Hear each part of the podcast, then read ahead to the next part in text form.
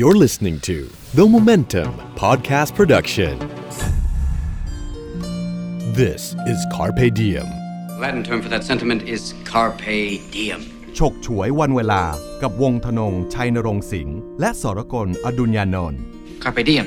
That seize the day. Seize the day. Seize the moment.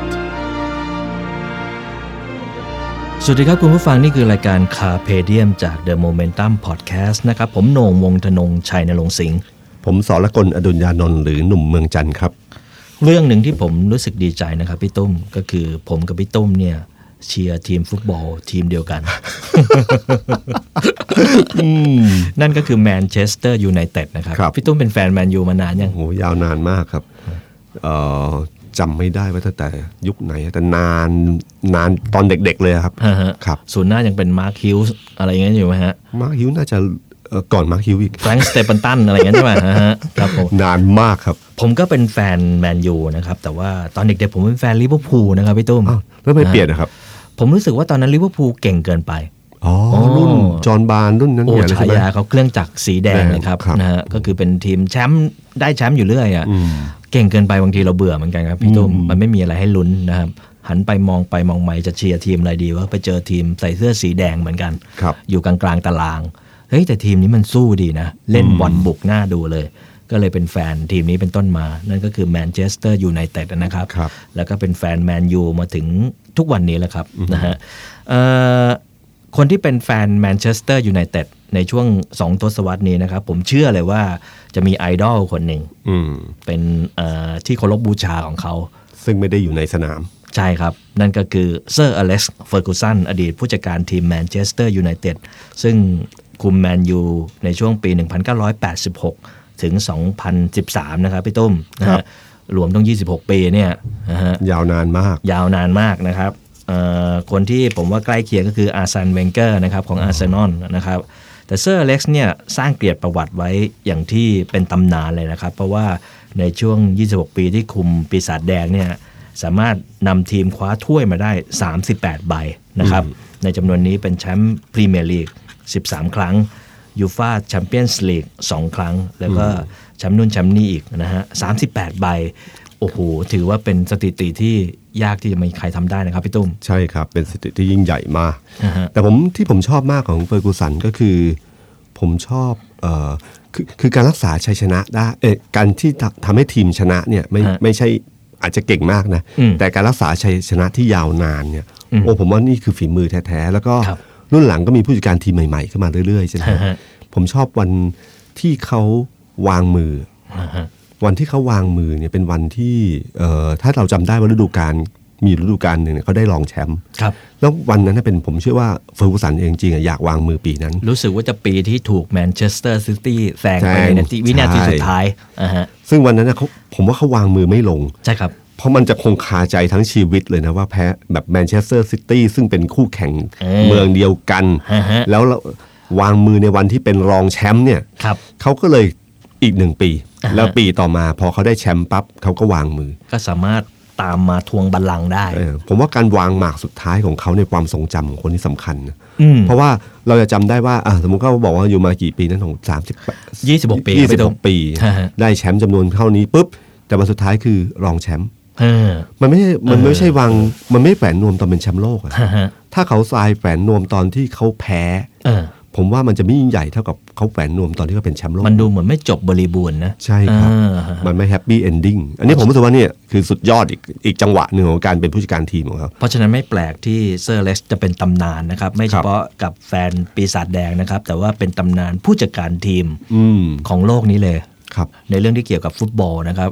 เอ่อชีวิตและการทำงานของเซอร์เล็กซ์ครับพี่ตุ้มน่าสนใจมาก ๆ นะครับ ถึงขนาดบางมหาลัยเนี่ยบรรจุไว้เป็นหลักสูตร ครับ ในการสอนในการเรียนกันเลย ก็คือเรียนวิชาการบริหารจัดการแบบเซอร์เล็กซ์เฟอร์กูสันนะครับ แล้วก็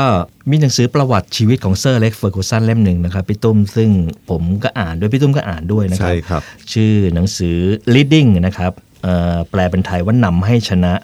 ซึ่งเซอร์เลสเวอร์คุสันเขียนร่วมกับไมเคิลมอริสนะครับ ในหนังสือเล่มนี้มีเรื่องราวประวัติ การทำงานของเขาวิธีคิดของเขาในการบริหารทีมแมนเชสเตอร์ยูไนเต็ดซึ่งผมว่ามีประเด็นที่น่ามาคุยกันหลายเรื่องเลยครับพี่ตุ้ม ใช่ครับหนังสือเล่มนี้อ่านแล้วผมว่าเอ่อคือเนื่องจากผมได้คุยกับคนที่อยู่แวดวงกีฬา ช่วงหลังได้คุยหลายคนเลยนะฮะไม่ว่าโค้ดออสอะไรต่างๆ ผมรู้สึกว่าเรื่องกีฬามันเป็นทักษะการสร้างทีม แล้วบางทีการบริหารการสร้างทีมเป็นเรื่องที่สำคัญมาก อืม แล้วเราสามารถปรับทักเอ่อทักษะด้านกีฬาเนี่ยมาใช้กับการบริหารจริงได้ ครับ ใช่เวลาอ่านหนังสือเล่มนี้ปั๊บผมเลยแบบเอ้ยโดยเฉพาะตอนแรกที่คุณเชื่อไหมว่าหนังสือเล่มนี้เนี่ยเวลาพูดถึงความเป็นผู้นำหรือชัยชนะของเอ่ออเล็กเฟอร์กูสันเนี่ยนำให้ชนะเนี่ยบทแรกที่เขาเลือกก็คือบทเรื่องของการฟัง การฟังไม่ใช่การพูดนะ ไม่ใช่การพูด เออ นะครับ น่าแปลกใจ การฟังนี่ผมเพราะว่ามันตรงกับหลักการบริหารนะหลัก ฮะ หลักการบริหารนี่เอ่อครั้งคุณการตระกูลหุนนะฮะของ SCG ครับ ตอนที่เขามารับตำแหน่งแต่เป็นทางกรรมการผู้จัดการของ SCG เนี่ยเขาอยากจะปรับองค์กรให้เป็นองค์กรนวัตกรรม ครับ เขานวัตกรรมอันหนึ่งก็คือการที่จะต้องเออผู้นำมันต้องมีการเปลี่ยนแปลงทำให้คนรุ่นใหม่เนี่ยสามารถนำเสนออะไรพวกนี้ได้ ฮะ เชื่อไหมครับเขาเอาต่างประเทศเนี่ยมาวางหลักสูตรเรื่องนี้ อืม ข้อแรกที่เขาให้ทำเอ่อให้ผู้บริหารทุกคนต้องเข้าเข้าเข้าเรียนคอร์สนี้คือคอร์สการฟัง อืม คือผู้บริหารทุกคนบางทีเขาพูดมากกว่าฟัง ฮะฮะ แต่ทั้งที่การฟังเนี่ยเป็นสิ่งที่มีประโยชน์มาก ครับ เฟอร์กูสันหยิบอันเนี้ยมาเป็นบทแรก อืม ของของหนังสือของเขา ครับ แล้วเขาก็บอกว่าการฟังเนี่ยมันมีความสำคัญยังไงบ้าง ครับ เขาได้ประโยชน์จากการฟังเยอะมาก แล้วเขารู้สึกว่าการที่ทำให้อีกคนคนหนึ่งกล้าพูดก็สำคัญนะ อืม เขาพูดถึงพิธีกรหลายคนว่าคนเนี้ยเก่งมากเลย เพราะมีประโยคนำประโยคหนึ่งที่ทำให้เขารู้สึกว่า เออเขาเขาหายเกรงและ ครับ กล้าพูดมากขึ้น ครับ เขาบอกว่าประโยชน์การฟังอย่างเช่นง่ายๆเขาบอกว่ายกตัวอย่างอันหนึงที่ผมชอบก็คือตอนที่เขาซื้อเอริคคอนโตนา อ่าฮะ มันเกิดขึ้นจากบรรยากาศวันที่เขาแมนยูแข่งกับลีด ครับ อ่าตอนนั้นเอ่อเอริคคอนโตนาอยู่ลีด ยูเลสยูไนเต็ดครับ ครับ เขาก็นั่งเอ่อคุยกับนักเตะ นักเตะสองคนที่พูดกันคือสตีฟบูธกับแกแกลลี่พันนิสเตอร์ ครับ ที่เป็นกองหลังสองคน อ่าฮะ ใช่ไหมฮะเขาคุยพวกเนี้ยคุยถึงอิริคันโตนา ครับ พูดแบบพอเขาก็ฟังฟังฟังฟังไปเรื่อยๆ แล้วเขาเขาบอกว่ารู้สึกว่าคำพูดเนี้ยมีผลต่อความคิด ไม่นานเขาก็ซื้ออิริคันโตนาเข้าร่วมทีม อืมอืม เหมือนตอนที่ไปแข่งกับแมนยูไปแข่งกับของโรนัลโดโปรตุเกสชื่ออะไรนะฮะ สปอร์ติ้งลิสบอ อ่าน ไปแข่งเสร็จปั๊บ แล้วนักบอลทุกคนแม่งเดินมาหาเขาบอกว่าต้องซื้อโรนัลโดให้ได้ เพราะตอนนั้นโรนัลโดแม่งหลอกทุกคนแบบหัวกิ้ง หัวตำไปหมดเลย จี๊ดมาก ใช่ไหมครับเขาก็ อ่า บอกเนี่ยไอ้พวกเนี้ยพอเขาฟังเนี่ยเขาถึงได้สิ่งเหล่านี้ขึ้นมา ครับ แล้วหลายครั้งเนี่ยเขาเกิดขึ้นตรงนี้หมดเลยฮะเขาบอกว่าบางทีอะคำแนะนำมันล้ำค่าจะมาหาตอนที่คุณไม่คาดคิด ถ้าคุณไม่เปิดหูรับฟังเนี่ย ครับ มันเอ่อมันมันจะไม่ได้ในสิ่งเหล่านั้น อืม ทั้งการฟังนี่มันจริงๆ คือมันไม่มีต้นทุนฮะ ครับ มันเป็นศูนย์แต่มูลค่าเพิ่มมันเพิ่มขึ้นเยอะมากเลย อืมรับ นี่คือ ผม นี่คืออันแรกที่ผมได้จากเขานะครับ อ่าฮะ ครับ ครับผม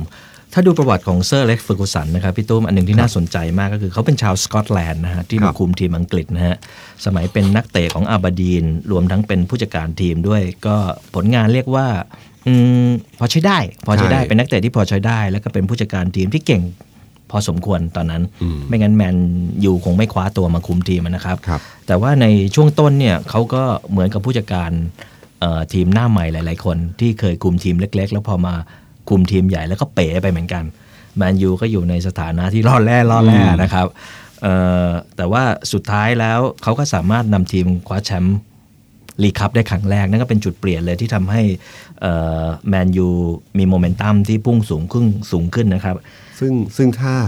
ถ้าเลฟเฟอร์กูสันเป็นผู้จัดการทีมในยุคนี้ ฮะฮะ เขาอาจจะโดนไล่ออกไปแล้วนะ อายุมันจะสั้นมากนะ เพฮะ ราะความอดทนของของแฟนบอลในวันนี้มันต่ำกว่าเดิมเยอะมากเลย สำคัญคือของนายทุนเนี่ยฮะ ครับ นายทุนนี่จะดูเป็นปีต่อปีเลยนะครับ ใช่ แต่ตอนนั้นเอ่อหมายถึง 20 กว่าปีที่แล้วนะครับ ครับ วงการฟุตบอลอังกฤษยังไม่ใหญ่โตขนาดนี้ยังไม่เป็นธุรกิจมากขนาดนี้ เพราะฉะนั้นผู้จัดการทีมแต่ละคนก็มีระยะเวลาที่จะพิสูจน์ฝีมือ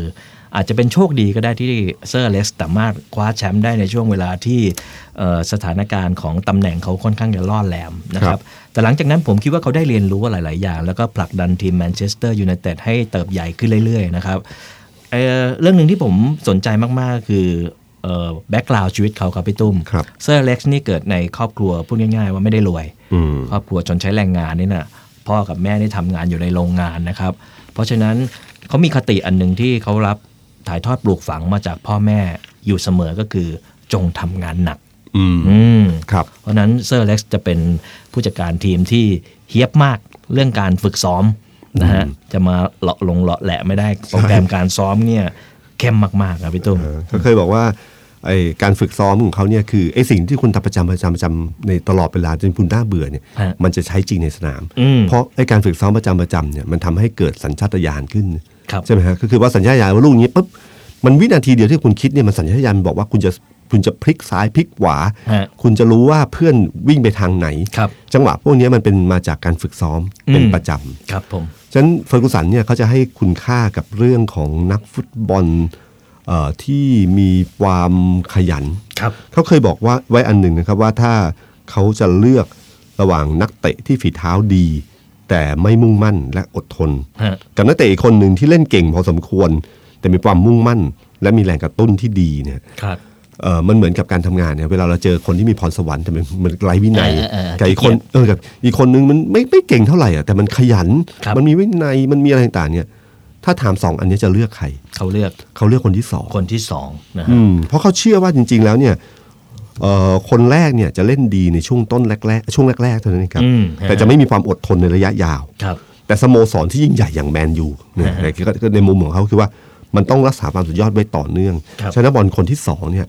เอ่อเขาจะชื่นชอบมาก อืม ฉะนั้นไทยที่เก่งแบบพรสวรรค์แต่หลอดแหละไม่มีวินัยเนี่ยแป๊บเดียวจะออกจากแมนยู ฮะฮะ แต่ขณะเดียวกันเขาชื่นชมนักบอลอย่างเช่นโรนัลโด ฮะฮะ ที่เป็นลูกรักของเขาเลยเนี่ยเพราะว่า ฮะฮะ เขามีโรนัลโดมีสองอย่าง ครับ มีทั้งพรสวรรค์ที่เขามีอยู่แล้วกับอันที่สองคือเขามีวินัยการ ใช่ ฝึกซ้อมการอดทนเนี่ย ครับ ครับ ครับ ครับ เคยได้ยินว่านักเตะอย่างโรนัลโดหรือว่าเบคแฮมเนี่ยครับจะเป็นพวกประเภทที่มาซ้อมก่อนคนอื่น แล้วก็เลิกทีหลังครับพี่ตุ้มเออเพราะฉะนั้นไม่แปลกเลยว่าไอ้ทักษะต่างๆของเขาเนี่ย ใช่ มันไม่ได้เกิดมาเกิดมาเอง เกิดมาปุ๊บปั๊บนะครับ แต่ผ่านมาจากการฝึกซ้อมอย่างหนักอย่างที่พี่ตุ้มบอกนะครับ ครับอย่างเช่นเฟอร์กูสันเคยบอกว่าที่คุณเห็นเบคเบคแฮมยิงลูกโทษเอ่อฟรีคิก ฮะฮะ เลี้ยวโค้งปุ๊บเสียบสามเหลี่ยมอย่างเงี้ย ฮะ คุณคิดว่ามันทำมาง่าย ๆ แล้ว ครับ คุณมองเห็นในสนาม แต่คุณไม่รู้หรอกว่าเขาอะซ้อมหลังจากที่เลิกนักบอลเลิกเตะไปแล้วเนี่ยเขาซ้อมไม่รู้อีกเท่าไหร่กว่าจะได้ ครับ ลูกนี้ขึ้นมา ฮะฮะ ครับ ในเรื่องวินัยเนี่ยเซอร์เล็กซ์เขาดูวินัยแม้กระทั่งวินัยในสนาม แล้วก็วินัยนอกสนามเลยครับพี่ตุ้ม ผมว่าอาจจะมาจากความเป็นพ่อของเขาก็ได้นะ อ๋อ ความเป็นพ่อเป็นปู่เนี่ยที่แบบว่าจะดูแลเด็กเหมือนเด็กนักเตะเหมือนเป็นลูกหลานอะนะฮะเพราะฉะนั้นลูกหลานนี่เขาก็ไม่ได้จะดูแค่เอ่อในสนามนะครับ นอกสนามเนี่ยไลฟ์สไตล์ต่างๆ ของนักเตะเนี่ยเซอร์เล็กก็เข้าไปยุ่งด้วยนะ อืม ที่ผมเคยได้ยินมานะ ครั ฮะ บ เซอร์เล็กซ์นี่จะขึ้นชื่อเรื่องเออไม่อยากให้นักเตะเป็นสตา ร์ เป็นป๊อปปูล่าเกินไป ครับ หรือว่าไปอยู่ในหน้าบันเทิงเนี่ยจะเกลียดมากนะครับ ตอนที่เดวิดแบ็คแฮมเอ่อคบกับพอสไปนะครับ อ๋อ สไปเกิลเนี่ยเซอร์เล็กจะไม่พอใจมาก ๆ เลย เพราะเขามีความเชื่อว่าไอชีวิตนอกสนามอย่างนั้นน่ะมันจะมารบกวนการฝึกซ้อมการเป็นนักเตะที่ดีนะครับ ช่วงนั้นก็จะ มี เบ ปั ค ญ แฮ หา มก็จะจะเจอเยอะเจอเยอะ ครับ เจอสตาร์ทบินด้วยอะไรอย่างเงี้ยนะ เพราะจริงๆเขาเชื่อมั่นเรื่องนี้มากนะเรื่องการฝึกซ้อมการเอาใจใส่ การเป็นนักกีฬาอาชีพ ใช่ ใช่ฮะ ใช่ ใช่ ฮะ ใช่อ่าฮะ แล้วก็มันมีอันหนึ่งที่เขาเขาเคยบอกอยู่เสมอว่านักฟุตบอลมันมีกิคือต้องยอมรับนะฮะกีฬา ฮะ ที่คุณจะขึ้นไปถึงระดับทีมชาติ หรือระดับยอดของสโมสรใหญ่ๆเนี่ยฮะ ครับ มันต้องใช้ใช้พลังงานที่มากกว่ามนุษย์ปกติ อืม วิ่ง 90 นาทีทำไมไม่ต้องคือคุณต้องแบบต้องฝึกซ้อมหนักอะฮะ ครับ แล้วเขาเลยเชื่ออยู่อันหนึ่งว่าไอ้กีฬาประเภทเนี้ยก็คือการเล่นกีฬาเนี่ย โดยเฉพาะนักฟุตบอลเนี่ยมันต้องมาจากคนที่มีพื้นฐานตั้งแต่วัยเด็ก อืม ที่อดทน ฮะฮะ เขาเลยบอกว่านักฟุตบอลส่วนใหญ่เขาไล่ชื่อมาเลยนะครับไล่มาทุกคนว่าทุกคนมาจากชนชั้นแรงงานในในอังกฤษทั้งสิ้น อืม ใช่ฮะ คือไม่ใช่คนมาจากชนชั้นสูง แบบร่ำรวยมีฐานะมาก่อน ครับ เพราะเขาเชื่อว่าคนกลุ่มนั้นเนี่ยมันไม่มีพื้นฐานเด็ก ๆ ที่มันอดทนโดยธรรมชาติอะ ครับ คือคนยากจนเนี่ยเขาไม่ได้เขาไม่ได้เลือก ฮะ แต่เขาเป็นอย่างนั้นเองที่เขาต้องอดทนไปเรื่อยๆ ฮะ ฉะนั้นคนกลุ่มเนี้ยจะเป็นคนกลุ่มหนึ่งที่ที่เอ่อสามารถทำงานหนักได้ แล้วเพราะ ครับ กีฬาเป็นแบบนั้น ครับ ผมนึกถึงเอ่อเรื่องหนึ่งที่ผู้บริหารระดับซอฟต์แวร์ผู้บริหารซอฟต์แวร์ใหญ่ของโลกเอ้ยของเมืองไทยคนหนึ่งเนี่ยเขาเคยรับพวกกลุ่มเกียรตินิยม วิศวะเกียรตินิยมเข้ามา ฮะ แล้วก็การเทิร์นออกเยอะมาก ในมหาลัยชั้นนำเลยแหละ ใช่ครับ ฮะ เขาก็เลยสุดท้ายเขาเลยเขาเนื่องจากซอฟต์แวร์เขาเลยทำสถิติ ครับ เขาค้นพบว่าวิศวะที่อยู่กับเขานานที่สุดเนี่ยคือที่มาจากคนที่มาจากเอ่อต่างจังหวัดหรือมีฐานะยากจน ครับ เพราะนี่คือโอกาสในชีวิตของเขา ฮะฮะ เขาคว้าแล้วกัดมันไม่ปล่อยแล้วอยู่นาน ฉะนั้นผมว่าเนี่ยคือบางสิ่งบางอย่างเนี่ย มันคล้ายคลึงกัน อืมครับผม ครับ เอ่อพอพี่ตุ้มพูดมาแล้วผมนึกถึงนักเตะกลุ่ม Class of 92 นะครับ ก็ ครับ คือพวกเบคแฮมพวกพี่น้องเนวิลพวก อืม นิกกี้บัตพวกไลออนกิกส์อะไรเนี่ยครับพอลสโคเนี่ยครับ ครับ ก็ทุกคนนี่ไม่ใช่มาจากครอบครัวที่ร่ำรวยเลย ใช่ ตรงข้ามหลายๆคนเนี่ยค่อนข้างจะยากจนนะฮะเพราะฉะนั้นนักเตะเหล่านี้จะมีมีแรงขับ มีแรงผลักเยอะนะฮะมี ambition สูง มีความทะเยอทะยาน อยากไปประสบความสำเร็จนะครับ ครับ แล้วก็ไม่แปลกใจเลยที่เซอร์เล็กซ์เนี่ยจะเอ็นดูกลุ่มนักเตะกลุ่มเนี้ยเป็นพิเศษนะ ใช่ อ่า ครับแต่ส่วนหนึ่งคือเขาปั้นมาจากเยาวชนด้วย ใช่ เขาเป็นคน ช่ ให้โอกาสเด็กรุ่นใหม่ ให้โอกาส อ่ เด็กๆ นี่ยคือ แล้ว เห็ เด็ นชัด ก ที่ เด็ก สุด ๆก็รักเขาเหมือนพ่อเลยฮะ ครับ ผมเห็นหลาย ๆ คนแต่งงานนะครับ เซอร์เล็กก็ไปงานแต่งงาน เออ ไปแผกเป็นเป็นแขกผู้ใหญ่เลยอ่าเพราะฉะนั้นในด้านหนึ่งเนี่ยพอเด็กกลุ่มนี้นะครับ กลุ่ม Class of 92เนี่ยเอ่อเก่งขึ้นมา ครับ เขาก็จะเป็นตัวหลักของทีม ได้อย่างมากเลยนะฮะ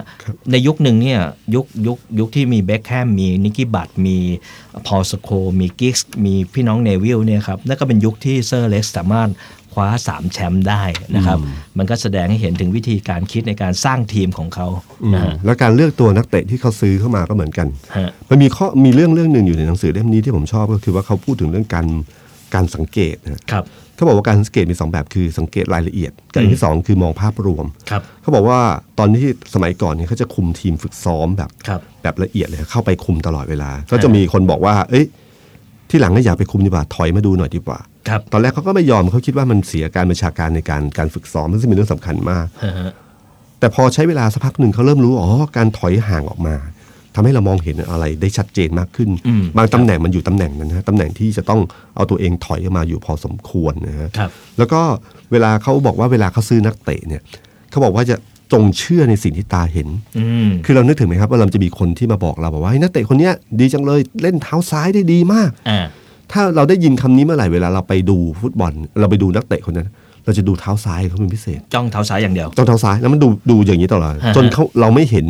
การเคลื่อนตัวในมุมอื่นของเขา อืม เขาเลยบอกว่าต่อไปไม่ว่าคุณจะพูดยังไงใครพูดอะไรมาก็ตามทีขออย่างเดียว ครับ เวลาไปดูนักเตะเนี่ยให้ดูสังเกตจากสิ่งที่ตาเห็น อืม ไอ้ความเชื่อเลยข้อมูลที่ใส่มาเนี่ยอย่าอย่าเอามาใช้เยอะมากนัก ครับ อย่าง ผ เงี้ ม ย อืมผมคิดว่าเซอร์เลสเป็นคนที่เก็บรายละเอียดเก่งนะครับ ในหนังสือเล่มเนี้ยก็บอกไว้ว่าเซอร์เลสเนี่ย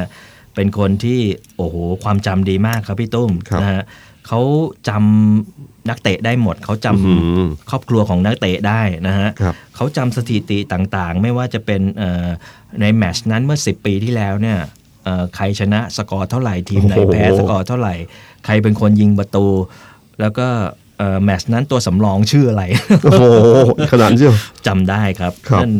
ผมว่าสะท้อนให้เห็นถึงการเป็นคนที่ใส่ใจในเรื่องรายละเอียด การเก็บข้อมูลอย่างเป็นระบบ ซึ่งไอ้สิ่งเหล่าต่างๆเหล่าเนี้มันสามารถทำให้เขาเอามาใช้บริหารทีมแมนยูได้ดีนะฮะสถิติการเล่นของนักเตะแต่ละคน สถิติการทำประตูได้สถิติเอ่อการลงสนามนะครับ ใครที่แอสซิสต์ได้อะไรเนี่ย โอ้โห เซอร์เล็กซ์จะมีข้อมูลเหล่านี้อยู่ในในในหัว ครบหมดเลยนะค ครั รั บบ แล้วพอถึงเวลาที่แข่งขันอยู่ เขาก็สามารถที่จะตัดสินใจที่จะเลือกนักเตะ ได้เหมาะสมกับแมตช์นั้นๆ ในข ครั ณะ บ เดียวกันก็รู้ด้วยว่าคู่แข่งเนี่ยนักเตะแต่ละคนของคู่แข่งเนี่ยเป็นยังไง เพื่อที่จะวางทีมที่จะรับมือได้ถูกครับพี่ตุ้ม ครับ คือ คืออเล็กซ์ฟูกุสันมีหลายมุมที่ผมว่า ถ้าในเชิงการเอามาบริหารงานใช้การอะไรต่างๆเนี่ย ฮะ เอ่อเอามาใช้ได้หลายอย่างเลคยรับ อย่างเช่นแท็กติกของเขาประสบการณ์ของเขานี่เนี่ยจะนำมาสู่บทเรียน แล้วก็แท็กติกใหม่ๆ เยอะ ฮะ อย่างเช่นเรื่องของการที่เขาสร้างแรงบันดาลใจให้นักเตะ อืม เขาบอกว่ามันมีคำสองคำนะครับที่ที่มีพลังที่สุดในภาษาพูดของมนุษย์ คือคำว่าดีมาก อืม คือดีมากเนี่ยหน้าที่ผู้นำของของผู้นำทุกคนคือกระตุ้นให้คนอื่นทำผลงานให้ดีขึ้นอีก 5% อืม โดยที่เขาไม่รู้ตัว ครับ ฉะนั้นถ้าเลือกใช้คำสองคำนี้คำว่าดีมากในจังหวะที่เหมาะสม ครับ เหมือนกับที่เอ่อหนงเล่าเรื่องถึง เดวิดเบคแฮม เดวิดเบคแฮมเนี่ยคือคำคำเดียวของอิลิคอนตาน่าที่ชมในจังหวะที่เหมาะสม ครับ แล้วว่าเป็นไอดอลของคนคนนั้นเนี่ยมันมีคุณค่ามากเลย อืม นะฮะหรือเช่นเดียวกันที่เขาพูดถึงเรื่องของการ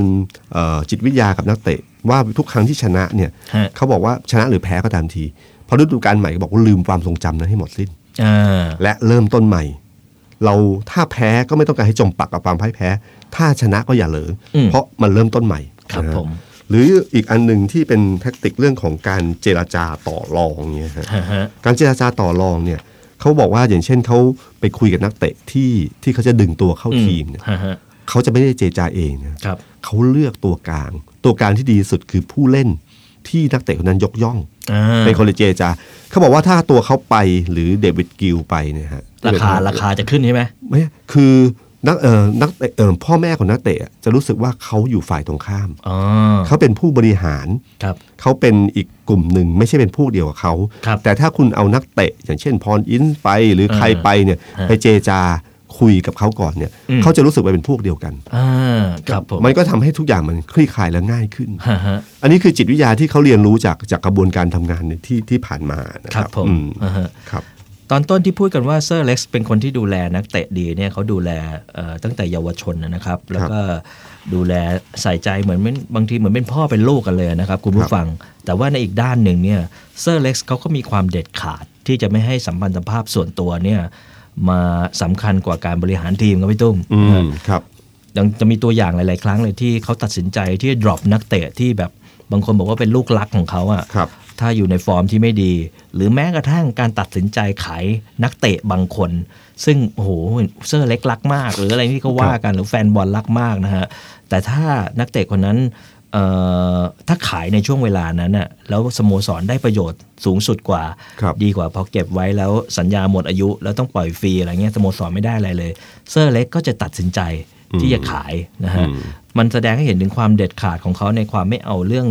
เออสัมพันธภาพส่วนตัวความสนิทส่วนตัว เอามาใช้ เอามาใช้หรือว่าเป็นใหญ่กว่าการทีมเอ่อ ครับ กว่าทีม ก็สรุปว่าเขาเลือกเลือกทีมมากกว่าเลือกคน ใช่ครับเพราะว่านักเตะหลายคนที่แบบเป็นแบบท่าต่อให้ฟอร์มดีไงต่าง ไม่มีวินัยหรือจะมีส่งผลต่อทีมเมื่อไหร่เขาจะตัดทิ้งทันที ครับผม เขาจะเรื่องนี้เป็นเรื่องเด็ดขาดที่ใครๆก็รู้กัน เรื่องวินัยอย่างหนึ่งที่เซอร์เล็กเนี่ยเก็บรายละเอียดมากนะครับ ก็คือเอ่อเคยได้ยินว่าเขาจะหมั่นไส้มากเลยพวกนักเตะที่ทำตัวเป็นดารา นะฮะผมล่าสุดผมอ่านอ่านนักบอลดาวรุ่งของแมนยูคนหนึ่งนะครับ เปิดเผยให้ผู้สื่อข่าวฟังว่าตอนที่เอ่อเขาพอมีชื่อขึ้นมานะ มีรายได้อย่างเงี้ยพวกแน่นอนไอ้พวกนักเตะหนุ่มๆเนี่ยอย่างมีตังค์ปุ๊บอย่างแรกที่จะซื้อก็คือ รถสปอร์ต รถสปอร์ตนะฮะเขาก็ซื้อรถสปอร์ตเลย ครับ ปรากฏว่าเซอร์เล็กรู้แล้วก็เดินมาบอกเขาเลยนะครับว่าเฮ้ยมึงทำอะไรโง่ๆอย่างนั้นวะ นี่ก็สะท้อนอย่างหนึ่งนะครับ แล้วก็ไอ้เรื่องความเฮี้ยบของเซอร์เล็กแน่นอนครับ ครับ เรื่องเล่าเรื่องหนึ่งที่เอ่อพูดกันกว้างขวางมาก ผมว่าหลุดมาจากนักเตะแมนยูเนี่ยก็คือฉายาอย่างหนึ่งของเซอร์เล็กที่ผู้นักเตะแอบเรียกกันก็คือไดร์เป่าผม ครับพ่นแรงๆวูบความร้อนใส่เข้ามาเป็นเฉพาะตัวเลย ไดร์เป่าผมเนี่ยความหมายก็คือเวลาเซอร์เล็กเอ่อโกรธขึ้นมาไม่พอใจขึ้นมา โดยเฉพาะในช่วงพักครึ่งเนี่ยนะฮะถ้าครึ่งแรกนักเตะเล่นไม่ได้เรื่องเนี่ย ครับ เจอไดร์เป่าผม นั่นก็คือเซอร์เล็กจะมาตะโกนอยู่ข้างหน้าจนกระทั่งผมคุณปิวอะนะ แต่ปรากฏว่าไอ้วิธีอย่างนี้ของเซอร์เล็กเนี่ยได้ผล ครับ ใครที่เป็นแฟนแมนยูในยุคเซอร์เล็กเฟอร์กูสันจะเห็นนะครับ หลาย ๆ ครึ่งแรกเลยที่เล่นห่วยเล่นไม่ได้เรื่องเนี่ย พอพักครึ่งปุ๊บกลับออกมา โอ้โห เล่นเป็นคนละทีมเลย แล้วก็สามารถคว้าชัยชนะไว้ได้ในท้ายที่สุด แม้กระทั่งชัยชนะที่เกิดขึ้นในช่วงนาทีท้าย ๆ เนี่ย อ่านี่เป็น แมนยู สุดยอด ในยุคเซอร์เซอร์เล็กเนี่ยจะทำบ่อยมาก ซึ่งถ้าเทียบกับยุคนี้นะพี่ต้มนะ เป็นช่วงเวลาที่รู้ว่าจะจะเสียประตูหรือเปล่าวะ จะเสียไหม่วะอ่าฮะ